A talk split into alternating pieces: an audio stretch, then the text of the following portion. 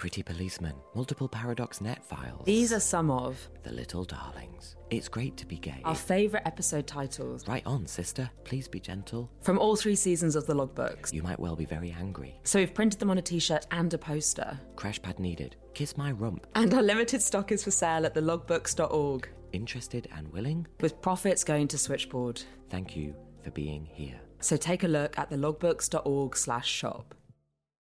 This episode contains stories about racism, including slurs, and suicide.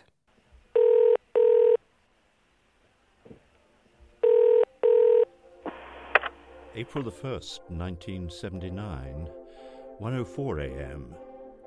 Got a silent caller to speak. He started to do the heavy breathing bit, so I gave him the usual spiel about what switchboard is all about. I Was going to put the phone down, but I could hear he was still there. So I said, "Please speak to me." And he said, "I'm gay." Spoke to him again and said it was great to be gay. When he said, "I've got to go now," and hung up.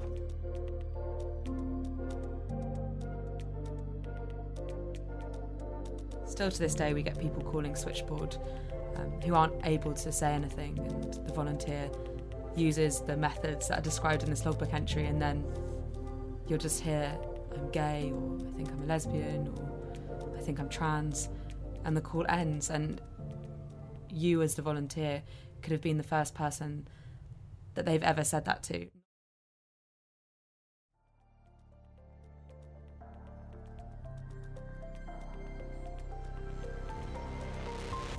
You're listening to The Logbooks, stories from Britain's LGBTQ history and conversations about being queer today.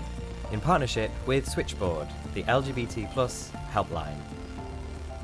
I'm Adam Smith. I'm Tash Walker. This is episode 7. It's great to be gay.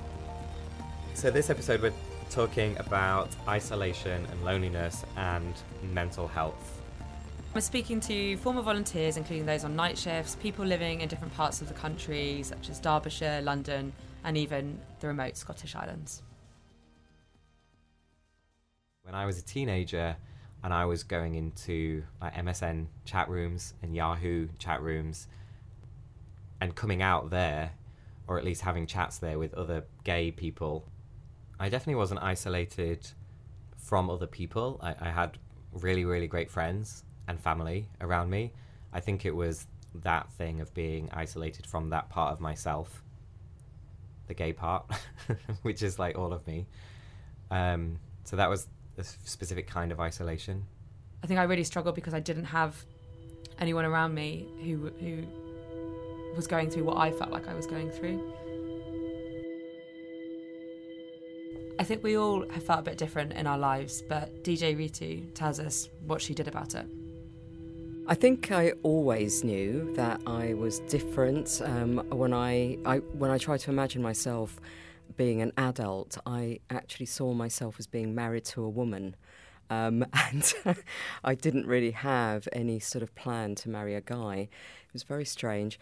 Nevertheless, I went through the usual routes of trying to normalise. I had boyfriends in my teenage years. Kept thinking if I met the right guy, then I would be somehow cured of these weird feelings that I didn't talk to anyone about. I couldn't talk to anyone about. So I felt very confident in me as a person. I'm very happy with who I was and my preference, my orientation, but I didn't know anybody like me that I could talk to and say, you know, are there more of us or is there just a couple of us on the planet? I had no idea at that stage. Hi, I'm Sally. The main issue was that I just felt very isolated. I'm not quite sure how I managed it, but I managed to get a subscription to Gay Times, which in those days was an absolutely massive pink, it was literally printed onto pink newspaper. It was like the old Financial Times was, and it was massive. And I used to fold it up and hide it behind the boiler and have very long baths trying to read it. I decided to phone Switchboard when I was about 12 years old, and we lived on an estate. I think there were about two phone boxes. So um, I had my tea and I went out and I got in the phone box. I had, made sure I had all my change ready, And the first time I called, I listened to the person's voice and I put the phone down, and I felt so terrible and guilty about that. But I was too scared to continue the call. A few days later, I got up the courage to make the call and I said my name. I was a bit worried that somebody might be able to track me because um, you were very paranoid in those days. But the chap was really reassuring and he told me there was nothing wrong with me and there were plenty of us, especially around London and in other countries. And although I was too young to be able to go to any clubs or events or anything like that, that you know, just to hang on in there and things would get better.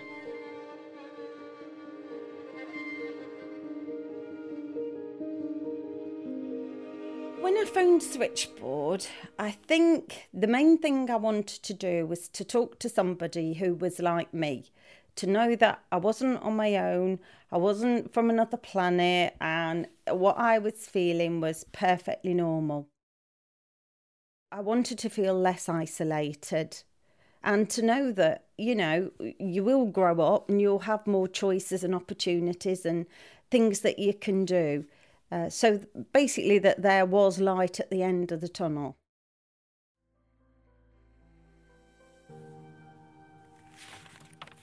Here is a logbook entry. It's dated the 18th of August 1975, and the volunteer is called Paul. The entry says, had a really good call from a woman asking where her husband can meet gay people to talk to, etc., because he's in a state and she doesn't like him being unhappy. A really nice person, wow. That's the end of the entry. My name is Elaine, and I'd like to just bring my own personal experience into this because I actually went to university at East London and studied um, counselling psychology. I worked for the National Children's Home Helpline called Careline, and then I went on to work at Childline. And in my years of working, probably listened to thousands of calls. And reading that entry reminds me of all the thousands of calls that I've personally taken over my career and listened to through working on helplines. Helplines are so often at the forefront of supporting people, and I think that's never more true than when people were doing a night shift at Switchboard. And I particularly used to like doing the night shift. I mean, during the day, you might get a lot of calls about, oh, where can I go and meet people in, in you know, Bristol or something like that? The sort of fairly straightforward calls. But nights are tend to be when people perhaps bare their souls more. Night is when your troubles loom large, when your worries loom large. Very lonely, isolated gay people. Obviously, many young, but also many older um, and and to think of someone that has gone without love and human contact, sexual contact with another person, uh, reciprocal, um, into their thirties and forties. This this is this is very sad. I I can't say I enjoyed those long calls, um, because because they were sometimes upsetting. They were also, I mean, upsetting this in the sense that you would empathize with these people. There was one person who was wanted to know when I was going to be on the phones at night would chat, and he had been in the war and terribly burnt. So he not only had that that that physical disfigurement which on the gay scene was an issue then, as you know, sadly it's still an issue these days. Um, ideas of what who's good looking, but it had then the experience of just trying to find find other gay people when when when he was so scarred, I think he was a pilot and had been shot down. It really, really brought you up. Stop and think. My own difficulties seemed so minor compared to that. Now, he also told me an interesting story. there was, just for those war years, what with all the Americans in London and also the blackout, there was a, there was a feeling of real sexual freedom going on, which sadly was lost after the uh, after the war, uh, and it's taken a long time for people to get that back. So there were some there were some positive stories, but it is not all harrowing and difficult. I was both physically, because night shifts can be quite long, but also often emotionally drained after that. One of the most memorable calls I had was late at night. It was uh, a f- guy on a fishing boat off the Outer Hebrides. Yeah, I think it was about half past 12 at night. And he phoned through on, I think it was like a, they radio through and then it's like goes onto a landline call and he desperately needed someone to speak to because he had no one. He could he couldn't tell anyone that he was gay. Being the skipper of a fishing boat, you know that's like super masculine stuff, and speaking to his crew that who they rely on and he relies on to for their lives. So he just needed someone to talk to. There wasn't a guy on that night, so I just sat and talked to him, and he just needed someone to to speak to, just to to let it out. February the 4th, 1976. A man phoned at one o'clock, talked of suicide, but this was largely a matter of the bottle. His lover left for Australia yesterday. He's going to sleep it off this afternoon and phone back tonight. No name. Switchboard has to take some of the hardest calls you can possibly imagine having to take, such as those about suicide, as Diana says. We had to make a decision do you let that person, depending on their situation and what they've explained, do you just stay on the line and speak to them until they the call ends, and obviously perhaps their life has ended, or do you, if you think it's a call for help, make the decision of getting someone on another line to get in touch with the police because they were the only ones that could track the call and get that person help. So every time someone phoned that was that had taken tablets, then you had to make that decision. What did you do? Because if they were really suffering and they were in pain constantly and they were coming near the end of their life and they decided that they just wanted someone to verbally hold their hand until the last moment, you had to make that decision that you were going to hold their hand and let them make that decision of their own, or you were going to decide that it was more of a call for help and then get the police involved. So that was a balancing act of every call. You get the sense from volunteers' stories and logbook entries of callers alone at home at night. But sometimes there's nothing more isolating than feeling alone in a crowd of people, something that Chryssy has found in her research into trans people in the 70s. So there are stories I've had. I've, had, I've talked to some people who who uh, describe very poignantly um, covertly buying clothes and getting on a train and changing in the in the toilets in the train and then walk, coming from outside London, for example, and walking around London, and then getting back on the train and changing again, and then doing this for a, a periods of time, and then the pressure building on building up so much that they they purged was the phrase that was used, or still is used perhaps, burnt all the all the clothes that they that they collected and all the makeup went and everything, and then after a few months or a bit longer, it starts again. And you just think, and these people are saying, and, and, and I really didn't know there was anybody else in the world that did this. I thought I was all by myself. Yeah, that sense of loneliness, isolation, made worse historically by the fact that both homosexuality and being transgender have been classified as mental health conditions. This is a logbook entry from May the 8th, 1976. A caller asked for the name of a psychiatrist got very shirty when I approached him as to why he wanted to see a psychiatrist, so he may phone back sometime with bitter complaints. Apparently, he is unhappy at being gay, but was so defensive that there was little I could do. So much of history is about people not understanding homosexuality and just excluding those people, whether that's because of religion, race, or culture, just as DJ Ritu felt. What I've worked out is that I think because I didn't feel included and I felt excluded and I didn't feel I belonged anywhere. I was an Indian kid growing up in East London in the 60s and 70s when the National Front were marching through Ilford High Road all the time. I got called the P word, the P A K I word, every day of my life as a child. On the street, in my school, you name it. We were frightened of skinheads, and there were skinheads around us all the time. And then there was the sexuality side. Again, I didn't feel I belonged, and I, I felt alone, very, very alone. So calling switchboard and speaking to a volunteer like Tony on the other end of the line must have been so important for someone who wants to feel accepted.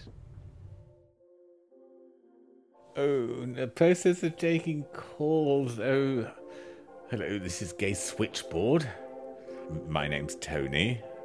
Can I help you? And that was always, I think, the opening or something. Word, words, words on that line.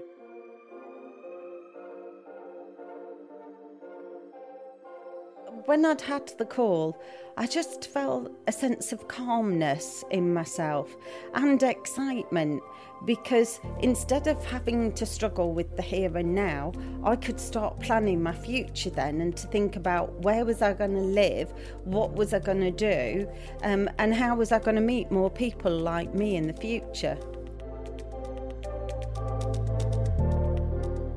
There, there are so many stigmas mentioned in the logbooks, and one of them is not only about mental health conditions as they would describe it back then, but also seeking help through a counsellor. And I think that's definitely a stigma that still stands today, which people often need to reach out for, especially if they're experiencing isolation and loneliness. And it can be a really helpful path to understanding that more. And the medical profession has changed like a lot over the time that Switchboard has been taking calls, and it's changed how it views these things, right? Yeah, exactly. It was only in 1992 when the World Health Organization declassified homosexuality as a mental health disorder. And it wasn't until last year in 2018 that they did the same thing for being transgender. 2018 seems so late for that, though. And in the UK, conversion therapy is still not illegal. That is one of many outstanding problems for LGBTQ plus people today. There are people living among us, maybe just around the corner from you, who have lived all their lives under these kinds of pressures, being medically stigmatized for being transgender or persecuted by the police for being gay. And now many of those people are isolated all over again now they are elderly. We talked to Dr. Chryssy Hunter, whose own stories you heard earlier in this episode and in other episodes, about one issue of loneliness today the older LGBT plus generation. My name's Chryssy Hunter and uh, um, I work at Opening Doors London. I'm the volunteer coordinator. So Opening Doors London is a charity that, that represents people over the age of 50 from the LGBTQ communities across London.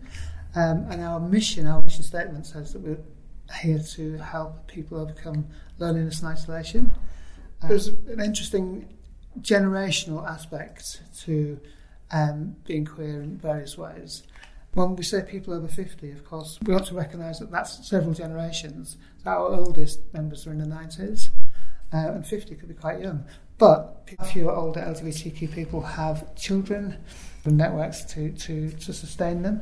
And sustain them just in terms of bringing joy to their lives.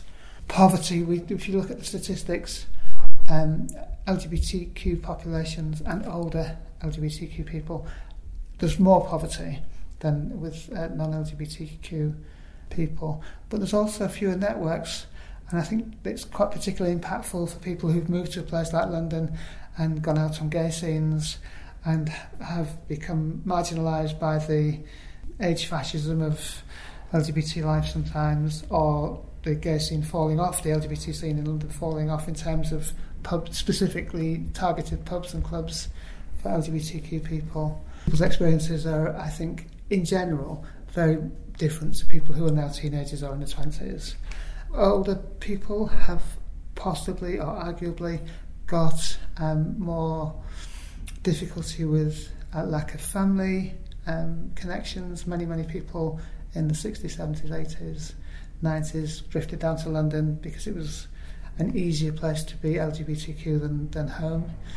Organisations that are set up to look after older people are often not welcoming to LGBTQ people, sometimes in terms of negative attitudes, but sometimes just because they don't know. It's just a lack of knowledge, which is one thing that Opening Doors is, is trying to um, go into those organisations and, and uh, analyse what the problem is and say, well, you do have problems here. It's, it's not okay to say we treat everyone the same. Some people need to be treated differently. In UK Camden, we have a, number of people who live in Camden. Opening Doors London is part of UK Camden. Someone did some research, and 97% of our members who live in Camden 97% of them have never used the mainstream UK Camden services and only used Opening Doors London services because they don't feel comfortable to being open in non LGBTQ environments.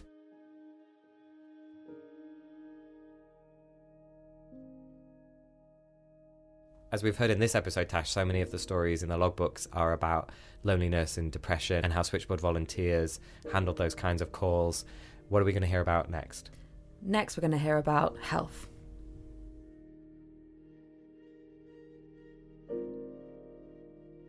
Calls to Switchboard are confidential, so to bring the logbooks to life, we've changed the callers' names.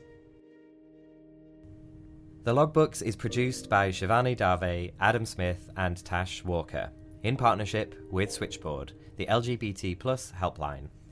If you think other people would like the logbooks, please rate and review us on Apple Podcasts or wherever you get your podcasts. These ratings and reviews really help others to discover the show. You can send us your feedback and stories to hello at thelogbooks.org.